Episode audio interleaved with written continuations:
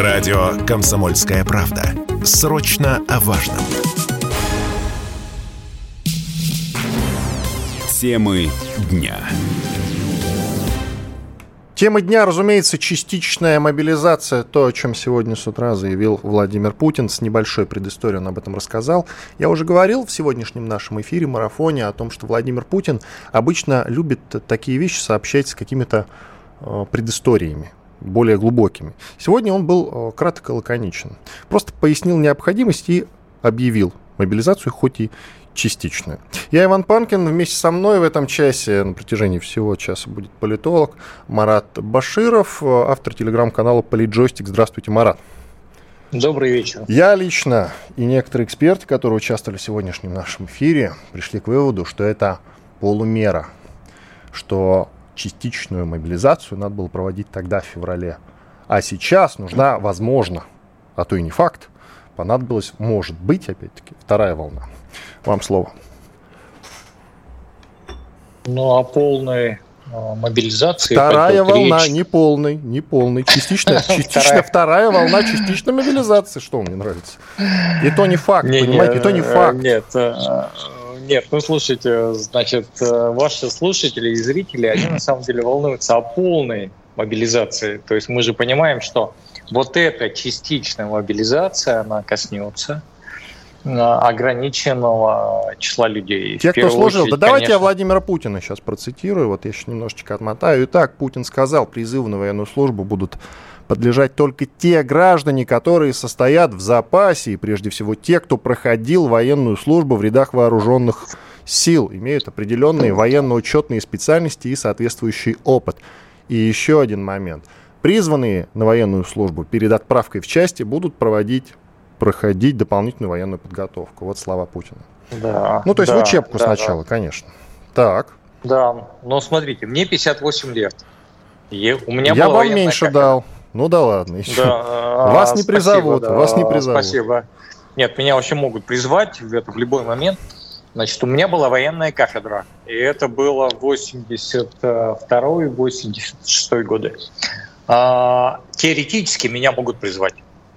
Но реально вот то, что э, сегодня сказал президент Путин и потом разъяснил э, министр обороны Шойгу, это касается тех людей, которые в первую очередь работают в силовых органах. То есть он был артиллеристом, танкистом, отслужил, потом он пошел где-то там, значит, в силовые органы, ФСБ, МВД.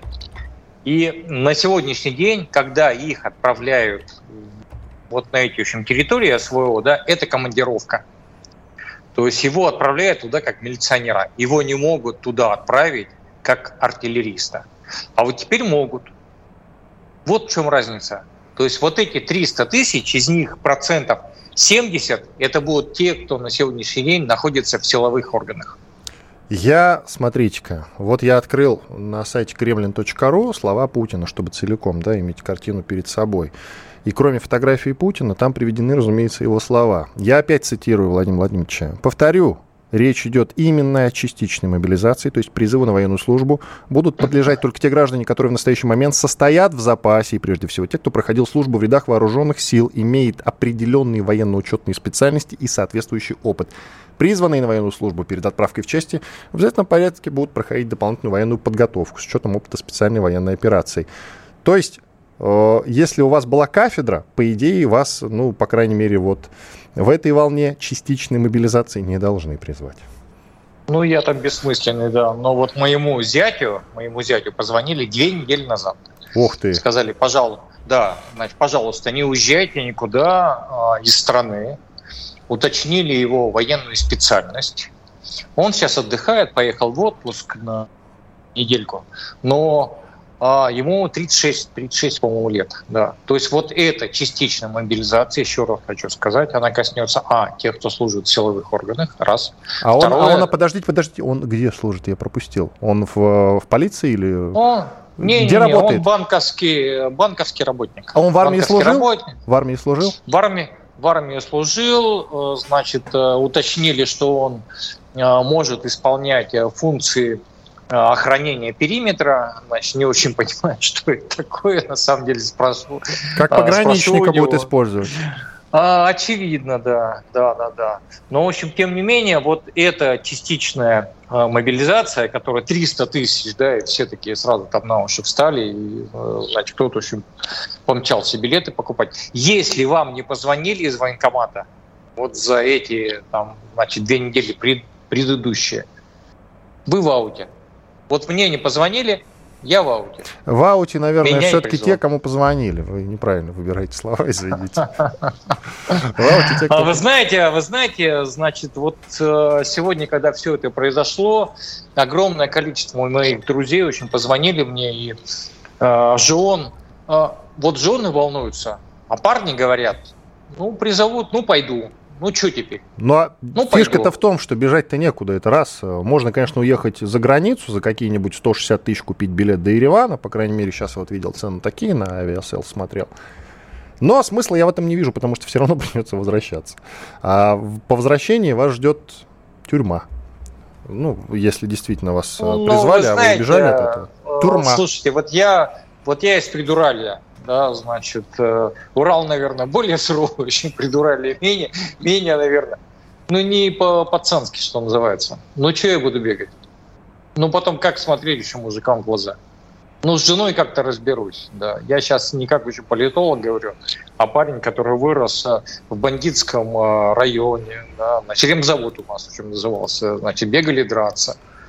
Не по-пацански. Тут еще другие мотивы, кстати сказать. Это многие политологи недооценивают. Что касается, много разговоров об этом, говорят, что следующий этап, по мне, так это вторая волна, возможно, если она понадобится, да. А многие говорят о том, что ну все, ядерная война, ядерная война, буквально в ближайшей перспективе. Слышали наверняка вот эти вот все пропальческие настроения, ну что скажете, когда ядерная война наступит? Уже пора. А, вы знаете... Уже устали, вот, знаете, самое популярное выражение. Устали от этого спойлера. Давайте уже перебьем друг друга и покончим с этим. Вы знаете, надо различать, вот сейчас уже очень серьезно, надо различать э, стратегические ядерные вооружения и тактические. Тактические, на самом деле, они создают такую зону отчуждения. То есть, понятно, значит, взрыв, идет вначале очень воздушная волна, потом вот эти, значит, радиационные как бы частицы, но это 500, ну, тысячи километров в разные стороны. И после этого значит, возникает такая зона отчуждения. Э, ядерные тактические вооружения на сегодняшний день многими странами рассматриваются в качестве э, того, что можно использовать. То есть, если, например, взорвать где-нибудь тактическую ядерную бомбу, сброшенную с самолета нашего, да, в общем, как называют, лебеди или там, в общем, медведи вот эти, ну, значит, красивые винтокрылые машины, то, в общем, возникает зона отчуждения в середине Украины. И все успокаиваются и, значит, сидят такие, да, значит, э, со своими, в общем, пушками и никуда не двигаются. Это, это реальность. И то, о чем сказал сегодня президент Путин, что, ребята, не шалите с нами, мы не хотим, чтобы вы пересекали еще, еще вторую красную линию. Да? Значит, знаете, как это, это в ПДД. То есть одна, в общем, линия, ты пересек, ну, там, в общем, с гаишником как-то разберешься. Две, это лишение прав. Вот сегодня президент Путин сказал, что это две красные линии, которые пересекать не надо. Марат, насчет красных линий, вы извините, пожалуйста, я не могу тут не сказать. И вы видели наверняка эту фотографию э, погибшего мирного жителя Донецка. И след кровавый как раз в виде линий. И все говорят, что вот она та самая красная черта, которую уже пересекать точно нельзя. Но тем не менее, было бы неплохо, если бы до нее не дошло. Ведь красных линий до этого было очень много. Но да, ведь знаете, довели... я, я, мы совершали ошибки, это правда. Мы слишком добрые. Вот американцы циничные, а мы слишком добрые. Я в 2014 году был э, в Луганске, и я помню не эту фотографию, а я помню фотографию священника, которого осколком ударило в грудь, и он опустился на колени, и потом склонился головой к земле, и вот так и умер. И там тоже была красная линия. Эти красные линии с 2014 года, мы совершаем ошибки с 2014 года. Нам не надо было тянуть эти 8 лет. Ну, вот это мое личное мнение. Ну, вот протянули, кстати. Сейчас, наоборот, мы много говорим о том, что нельзя бить по каналам поставок натовским, потому что это прямой удар, считай, по НАТО. А значит, Это война с НАТО. А я считаю, ну, слушайте, все так или иначе идет к прямому столкновению с НАТО. Чего же мы ждем? Ну, опять, как мне кажется, напрашивается та же самая ошибка, которая была до этого. Мы надеемся сейчас, как мне кажется, мы играем в политику. Ждем, значит, зимы. Не ядерной, разумеется, а просто зимы, когда они там все перемерзнут, хочется здесь сказать хорошее крепкое словцо, и, значит, наконец-таки пойдут на какие-то уступки. Но я, правда, думаю, что как минимум эту зиму они переживут. А что там будет уже к следующей, ну, я даже не знаю. Вот вам на комментарий минута, потом делаем перерыв. Пожалуйста. Ну, вы знаете, я тоже считаю, что Европа переживет, не переживет Украина. Если нанести удары по 15 тепловым станциям, Украина погрузится в тьму. Это это весы, понимаете? То есть вы должны взвесить вот это решение обесточить Украину, и вот здесь лежат э, человеческая жизнь. Вот где это решение в общем, проходит на сегодняшний день, которое, очевидно, лежит на столе у президента Путина. Вы знаете, опять-таки, да, вот вопрос, который мы в следующей части с вами будем обсуждать. Почему не ударили? А давно пора было. Я тут есть куча вопросов совершенно элементарного военного толка, которые я не военный человек хочу задать, э, но нет на них ответа, потому что даже военные эксперты уходят от этих самых ответов, потому что, ну, понятное дело, не знают. Иван Панкин, студии радио «Комсомольская правда». На связи со мной Марат Баширов, известный политолог. Через две минуты продолжим. Радио «Комсомольская правда». Мы быстрее телеграм-каналов. Темы дня. В студии радио «Комсомольская правда» по-прежнему Иван Панкин. На связи со мной Марат Баширов, известный российский политолог, автор телеграм-канала «Политджойстик». Подписывайтесь, если еще не, что называется. Ой, продолжаем, наш, продолжаем наш эфир. Он посвящен, конечно, решению Владимира Путина о частичной мобилизации. Кстати, много вопросов к вот этому самому частичной, потому что, ну, сдаемся уже не первый раз. Я вот полтора часа в эфире сижу, не первый раз задаюсь вопросом, почему это не было сделано в начале спецоперации. Ну, то есть э, речь же идет э, не о тех людях, которые не хотят идти служить, или тех, кого там будут как-то забирать насильно. С историком Кнутовым, кстати, мы очень важный момент во время этого эфира обсудили. Важный момент заключается в том, что грамотную работу должны провести военкоматы. И вот здесь, конечно, много вопросиков, потому что можно же э, призвать людей, которые, в общем-то, не против отправиться. К тому же у Владимира Путина сегодня было сказано замечательное. Вот сейчас я ищу, ищу эту цитату. Владимир Путин сказал сегодня, особо подчеркнул, что граждане России, призванные на военную службу по мобилизации, получат статус, выплаты и все социальные гарантии военнослужащих, проходящих военную службу по контракту.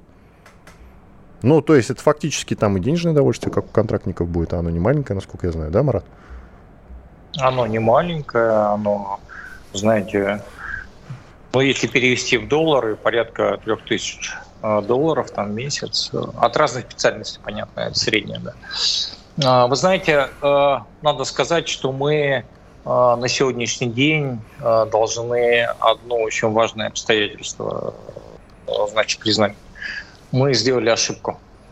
Какую? Где? Мы, Когда? Мы думали, а, мы думали, что против нас будут противостоять, с нами будут воевать а, вооруженные силы Украины, а оказалось, что за 4 месяца им накидали и, что называется, персонал и оружие натовцы.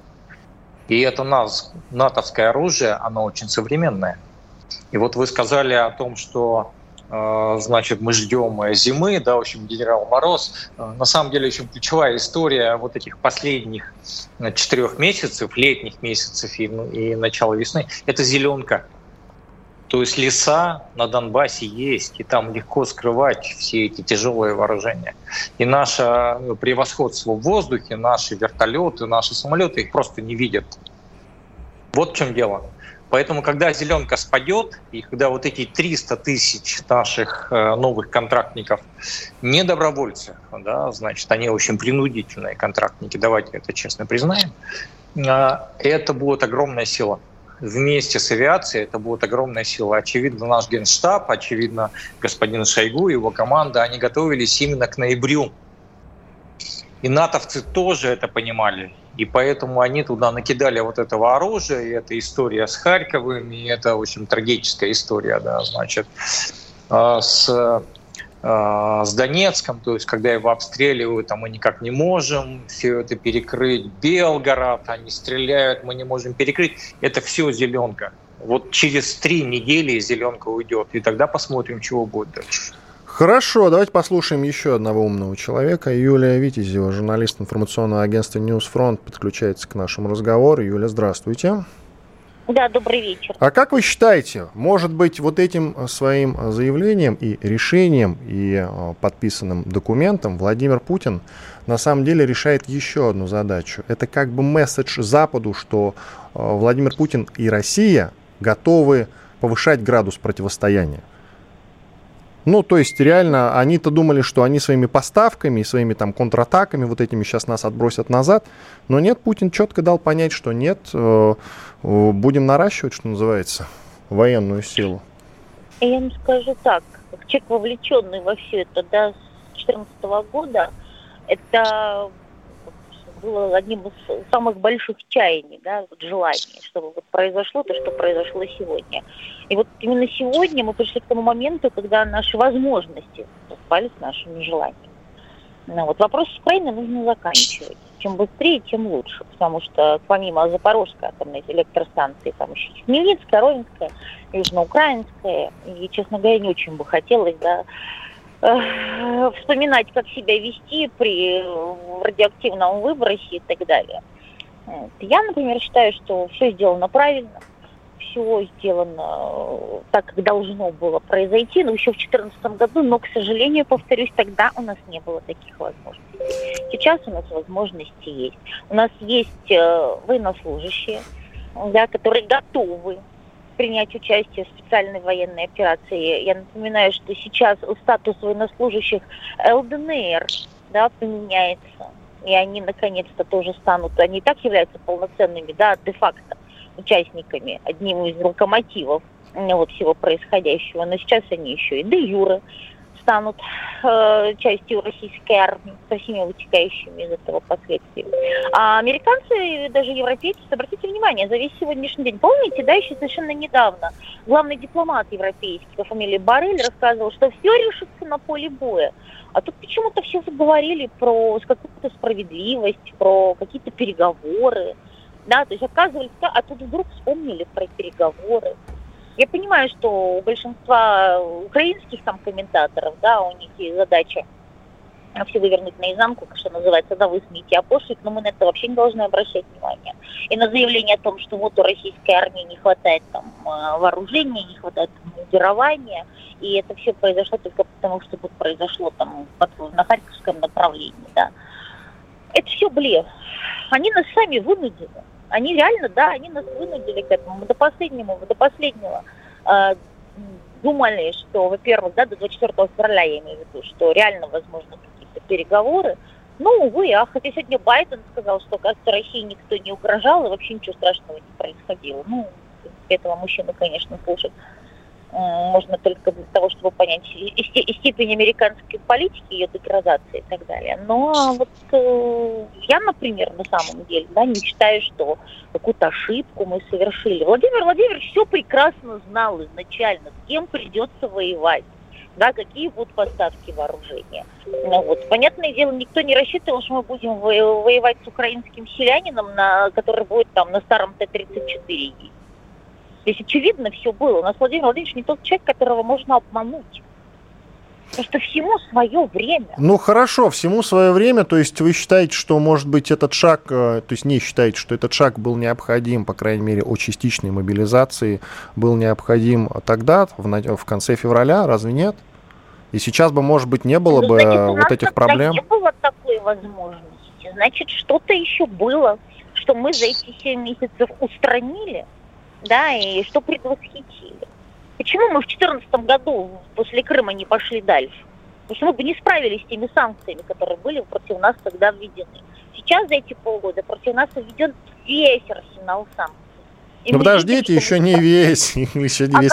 У них а идеи еще не исчерпаны. Ну, нет. Ну хорошо, что против нас еще могут такого? Нет, а там люди креативные, что-нибудь придумают. Ну, да нет, другой вопрос, пусть придумывают.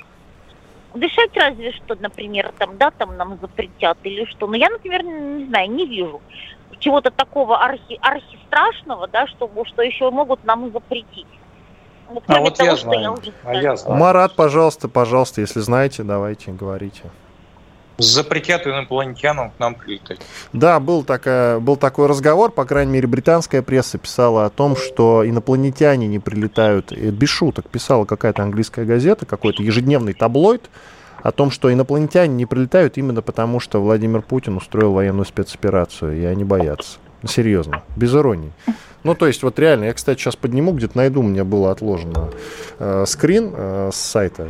Я, долго смеялся. А можно смеяться сколько угодно, но в США, по крайней мере, к визиту инопланетян вообще относятся очень серьезно и обсуждают, что нужно летчиков повнимательнее допрашивать и собирать их показания, потому что инопланетяне среди нас. Об этом какой-то сенатор недавно говорил, американский. Так что шутки в сторону. Юля, к вам еще один вопрос, последний. Вот мы с Маратом э, начали эту тему. А почему тогда мы по электростанциям не ударим по украинским, чтобы она во тьму погрузилась вообще? И тогда, ну, как-то будет поудобнее воевать с ними, нет? Ну, честно вам скажу, я не являюсь представителем Генштаба, да, и я Нет, не интересует говорить, ваше частное мнение, как журналист. Наверняка. Ну, вы знаете, честно вам скажу, у меня вот остатки эмпатии там вообще ко всей, ко всей Украине давно уже иссякли, и, но наш Владимир Владимирович продолжает говорить о том, что Украина нам братский народ, и погружать во тьму братский народ, мы же прекрасно понимаем, да, что если электростанция отключится, значит, отключатся и больницы, да, это мы же не украинцы, которые тогда лупили по роддому Донецка. Вот, и врач-реаниматолог всю ночь сидел с ребенком, который находился на аппарате искусственной вентиляции легких.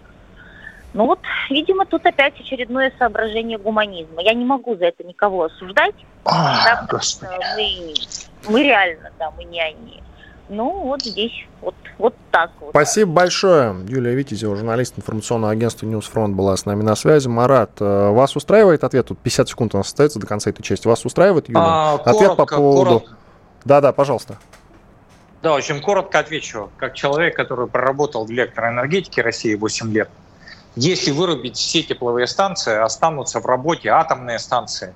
Это примерно 20-25% от объема потребности и их хватит на больницы и на все остальное. Отличный ответ. Но, ага. но Киев может да, эту электроэнергию переориентировать на потребности своих вооруженных сил.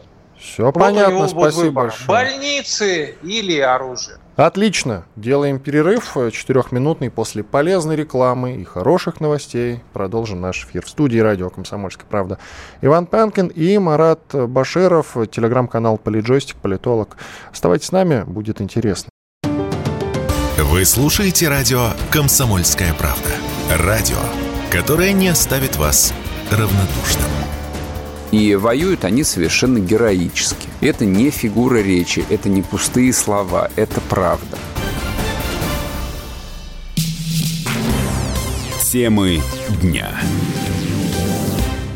Частичная мобилизация объявлена в России Владимиром Путиным сегодня. Продолжаем наш эфир, в котором ищем ответы на все те вопросы, которые возникают сегодня на протяжении дня и, конечно же, будут возникать еще в течение нескольких последующих дней, безусловно.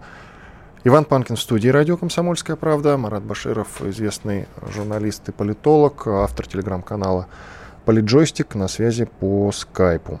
Марат, я вам обещал, вот вы же упомянули инопланетян, да? В, прошлой, в, в прошлой части нашей программы, когда мы с Юлией Витязевой разговаривали. И вы сказали, что могут запрещать... Как вы сказали, запрет на общение с инопланетянами? Там, что, что какое? Да, да. Вот. Это одни из тех новых санкций, которые могут э, прилететь, потому что больше выдумки-то нет, не хватает уже да, у наших западных, как называет их Владимир Путин, партнеры, партнеров. И я вам пообещал, что подниму э, британскую прессу, которая об этом уже писала. Британская пресса, а именно газета Daily Star, это ежедневка по аналогии с «Комсомольской правдой» в России, которая ежедневная газета, только у нас плюс еженедельник есть, толстушка так называемая. Так вот, Daily Star есть такая газета э, в Британии.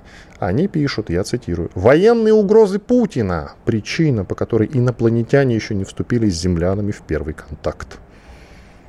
Это не ирония. Вот, пожалуйста, смотрите скриншотики, я вам с сайта даю.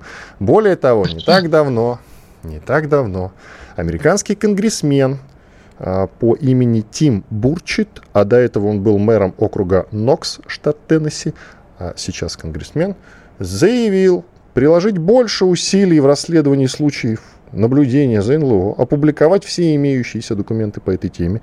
Также законодатель призвал выслушать свидетельства всех пилотов, которые встречались с НЛО. Я, кстати, сейчас не иронизирую, я не то чтобы не верю там в НЛО, да, потому что, ну, потому что, потому что все может быть. Но заявление во время того, когда идет, в нашем случае, военная спецоперация, в их понимании идет война на Украине, говорить об инопланетянах, ну, как-то на самом деле, на мой взгляд, не очень-то серьезно. И вот это заявление Daily Mail по поводу того, что они, оказывается, опасаются э, к нам прилетать и вступать в контакт именно потому, что какие-то есть там путинские угрозы военные, это, ну, даже не просто смешно, это фарс какой-то. Не знаю, может, у вас есть какой-то другой комментарий на этот счет. Ну, давайте я скажу, что я, во-первых, верю в НЛО, я видел НЛО. Это было в 80-х годах. Я тогда служил в МВД участковым инспектором. Возвращался со службы. Я видел это самое НЛО. Стоял в форме, рядом со мной стояли гражданские, и все тоже его видели, и все таки на меня очень косились. Ты видишь это? Ну, я, в общем, значит, покерфейс. А, э, вы знаете, на самом деле а, то, что сейчас в общем, происходит э, в американской элите, это очень серьезный внутренний конфликт. Мы все время, мы-то все это воспринимаем очень близко, вот эту украинскую историю, да, в общем, потому что братский народ, в общем, на самом деле стравили нас. А, но у них это локальная история. И поэтому, когда они туда втаскивают э, вот эту, в общем, зерновую сделку значит, у вас еще звучала информация, да, но это глупость. А, поставки из Украины – это порядка полутора процентов вообще от мировой а, торговли. Да, четвертое место культурами. они занимают, да-да-да, это, конечно, мы все а, знаем. Четвертое место, да, но надо смотреть всегда очень пропорцию. Это когда тоже на, на бирже говорят, в общем, падение на 3%. Я говорю, ребята, а какой объем сделок? То есть сколько, сколько это в долларах, да, или где-то в рублях? Вот то же самое здесь. Значит, четвертое место, да, окей, это кажется очень важным, но э, с точки зрения объема это абсолютно не важно, это вранье. То есть зерно и э, подсолнечное масло, которое уходит из Украины, никак не влияет на мировой э, продовольственный кризис. Они таким образом объясняют просто прерывание э, транспортных э, магистралей поставок. Логистических цепочек, да-да-да. Логистика, да-да-да-да-да. То есть это еще очередное вранье, как и про, про значит, инопланетян, что они, в общем, не летят. Это для реднеков, знаете, такой термин есть, да, очень красная шея, Роднек. А, это такой, общем, средний американец, который, в общем, на самом деле а, в конечном итоге определяет, э, значит, Глубинная Америка. Глубинная Америка. Глубинная Америка. Да, да, или как их еще называют, проллы. Давайте поговорим с еще одним умным человеком. Василий Дандыкин, военный эксперт, капитан первого ранга запаса. Василий Алексеевич, здравствуйте. Здравствуйте. Здравствуйте. И к вам, Добрый как капитану вечер. первого ранга запаса, вопрос, что дальше, какой будет ситуация на фронтах, какой вы ее видите? Переломим ли мы ту ситуацию, которая сложилась?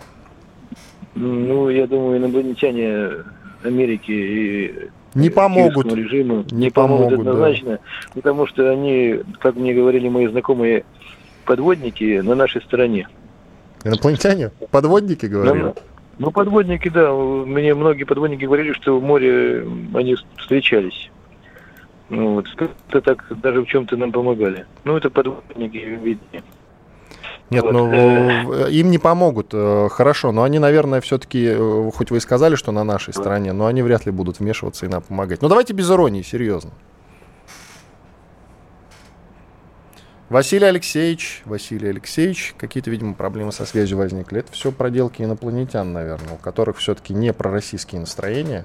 Иначе это объяснить нельзя. Сейчас постараемся еще раз набрать Василия Алексеевича Дандыкина, военного эксперта, капитана первого ранга. Марат, а, да. давайте вот я вы, с вами. да, я, слава богу, нам с вами инопланетяне не могут помешать ни в коем случае. Смотрите, а ведь вы не ответили на вопрос, точнее частично по поводу того, почему же мы не бьем по электростанциям все-таки. Вот Юлия Витязева сказала о том, что а, а потому я, что Путин а добрый. Отвечу. Путин добрый. А вы что скажете? Да мы добрые, мы все добрые на самом деле. То есть мы своей добротой платим, да, в общем, кладя денежки в их карман. Американцы про деньги. Мы, ну, про то, чтобы, ну как, чтобы нас уважали. Вот мы сели за стол, да, значит, разлили там чего-то. В общем, кто что говорит первое? Ты меня уважаешь? Американцы так не говорят. Вот когда Путин говорит про ценности, да я понимаю, верит он, не верит в эти ценности. Ну, верит, наверное, на самом деле, что русский мужик. А мы про ценности, а они все время про деньги. Вот эта война про деньги. И Есть когда такое. сегодня Путин, и когда Путин сегодня повысил вот эти ставки, я понимаю, что он на самом деле им сказал, ребята, не успеете потратить то, что заработали на этой войне. То есть, когда он сказал про ядерное оружие, не успеете потратить. Да, в гробу не вот. пригодится. Василий Алексеевич Дандыкин к нам вернулся. Давайте, чтобы успеть его послушать. Давайте, давайте. Да, да, да, военный эксперт, капитан первого ранга. Вопрос был, что дальше, какой будет ситуация на фронтах, переломим ли мы э, этой частичной я... мобилизации? Пожалуйста. Ну, ну, я думаю, однозначно, потому что это, несомненно, усилит вот, э, нашу э, наземную составляющую, что очень важно. И э, в этом поучаствуют, несомненно, и уже э, после референдума другие российские территории, там, где проживают люди. Вот, наши люди. Это состоится уже буквально на следующей неделе. Э, я думаю, вот сейчас э, проанонсировано опять же, наступление на всех фронтах, но, как видим, оно, в общем-то, не удается после Контрнаступление того... вы имеете в виду ВСУ? Да, контр, контрнаступление ВСУ. Они сейчас пытаются, вот, вот, доходит уже до того, что вот заварили экипаж в танке. Это я вот... Вы знаете, Василий Алексеевич, мне кажется, все-таки это вброс и фейк. Ну, просто потому да, что это, это, вот э, все, есть все некие сложности. Понимаете, нужно же заваривать не только сверху, как вы понимаете. Там много чего ну, надо можно заваривать. Было, можно было, да, ну, можно внизу говорить. Но, тем не менее, фейков сейчас и с той стороны можно. Я сейчас э, понимаю, что это очень жесткое состояние, все может быть. Там ведь тоже вот, сейчас они идут, и особенно на направлениях южных, э, это в районе Херсона, Николаева, там, Э, гребает по полной. Это тоже, конечно, сегодня потери министр обороны озвучил. Как бы мы ни говорили, для нашей стороны это потери ребят. И, ну, там еще больше, там тоже, э, в общем-то, есть и мобилизованные. То есть это, конечно, вот э, удача большая для Америки и для натовцев, для всех, прежде всего для Америки, что так случилось, что вот, э, это столкновение. И они всячески уже декларируют, что до последнего украинца. Но мое мнение такое, что ситуация поменяется. Мое мнение такое, что где-то к зиме. К зиме что? Мы закончим военную спецоперацию? Ну, я думаю, что будет э, коренной поворот в этом направлении. Василий Алексеевич, а так не скажете ли вы такой момент, почему нельзя было сразу это сделать, а? Вот частичную ну, мобилизацию дело... объявить и большими силами сразу ударить. Ведь там полный раздрай был. Я уже приводил ну, даже я... цитаты да, из одной газеты, которая, которая новая, ныне заблокированная, которая, к руководителю которой, главному редактору э, Дмитрию Муратову, я отношусь с большим уважением, но тем не менее, даже они писали о том, что э, там был полный раздрай. Ну, реально. Так, может быть, сразу надо было большими силами ударить? Минуту у нас. Вы, вы понимаете, вы понимаете, что это непростое решение и, непростое, и непростая реализация. Это я хочу сказать. И потом э, были другие представления о том, что началось, и, ну, они не оправдались. И поэтому это всячески вот старались, э, скажем так, не применять такую ситуацию. Это непростое решение на самом деле. Но я думаю, вот, э, как говорится, у нас всегда порой на ошибках учатся, но долго запрягаем, но быстро едем. Это очевидно. Хорошо, понятно, принимается. Отличный ответ. Василий Дандыкин, военный эксперт, капитан первого ранга запаса, был с нами на связи. Я и Марат Баширов, известный политолог, автор телеграм-канала «Политджойстик». Остаемся с вами. Еще четвертая часть. В ней мы будем свежие заявления мистера Байдена обсуждать, а там много очень интересных и безумных цитат. Так что оставайтесь с нами здесь, на радио «Комсомольская правда». Возвращаемся в эфир через две минуты. Радио «Комсомольская правда». Только проверенная информация. Темы дня. Продолжаем наш эфир, посвящен он частичной мобилизации, объявленной сегодня Владимиром Путиным. Говорить еще будем долго, потому что разговор очень большой и обширный. Есть куча тезисов и поворотов, которые есть смысл обсудить. Но на самом деле, безусловно, обсуждать частичную мобилизацию мы будем ближайшую даже не неделю, а несколько. И вряд ли что-то в ближайшие дни переломит эту тему. Иван Панкин в студии радио «Комсомольская правда», Марат Баширов, известный российский политолог, автор телеграм-канала «Политджойстик» со мной на связи. Мы сейчас запланировали с ним обсудить э, выступление мистера Байдена. Он выступал на Генассамблее ООН. Несколько тезисов из его заявлений. Первый тезис я тут же сейчас прямо начну перепроверять вот на ваших глазах. Итак, слова Байдена. Путин выступил с безрассудными ядерными угрозами. Итак, я иду на сайт э, kremlin.ru, а там полная расшифровка заявления Владимира Путина сегодняшнего. Итак, Ctrl-7, смотрим, что там на слово «ядерный», сказал Владимир Путин. Первая цитата, четыре упоминания слова «ядерный». Итак, После того, как сегодняшний киевский режим фактически публично отказался от мирного решения проблемы Донбасса и более того заявил о своих притязаниях на ядерное оружие, стало абсолютно ясно, что новое, очередное, как это уже было прежде, дважды крупномасштабное наступление на Донбасс неизбежно. А затем также неизбежно последовала бы атака на российский Крым, на Россию. Так, это первое упоминание. Смотрим упоминание номер два. В ход пошел и ядерный шантаж. Речь идет не только о поощряемых Западом обстрелов обстрелах Запорожской атомной электростанции, что грозит атомной катастрофой, но и о высказываниях некоторых высокопоставленных представителей ведущих государств НАТО о возможности и допустимости применения против России оружия массового поражения ядерного оружия. Итак, это было второе упоминание. Ищем третье. А, я уже три. Вот, четвертое осталось. Смотрим. Граждане России могут быть уверены, территориальная целостность нашей Родины, наша независимость и свобода будут обеспечены. Подчеркну это еще раз всеми имеющимися у нас средствами. А те, кто пытается шантажировать нас ядерным оружием, должны знать, что роза ветров может развернуться и в их сторону. Где тут мистер Байден, пожалуйста, безрассудные ядерные угрозы. Я не понял. Марат, может быть, вы по-другому как-то это услышали, увидели, поняли. Может, перевод неправильный. Пожалуйста, вам слово. А, вы знаете, я уже несколько месяцев э, подряд говорю одно и то же. Нет мистера Байдена, есть коллективный мистер Байден. То есть тот человек, которому видим на экране, это человек, который читает нечто по шпаргалке. Вы же видели, что он писал э, в книге на похоронах Елизаветы II. То есть он достал бумажку, и то, что ему там печатали, вот он, значит, пытался переписать эту книгу отзывов а, и, в общем, предложений, да, значит, неуместная шутка, но Байден не может прочитать текст одной страницы, запомнив то, что было в начале. Это правда. Он здоровается с кроликом, он здоровается с воздухом.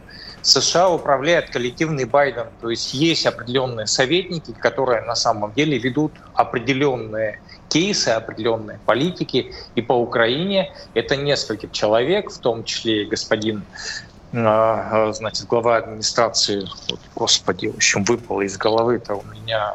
А, не, так, суть, не суть. Угу.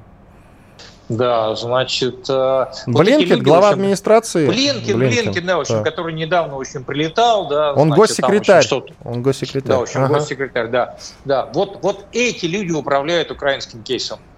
То есть все дело сейчас, значит, вся вот эта история с, с Украиной, э, с Украиной, энергетические проблемы Европы, это все рождено внутренним противостоянием элит США.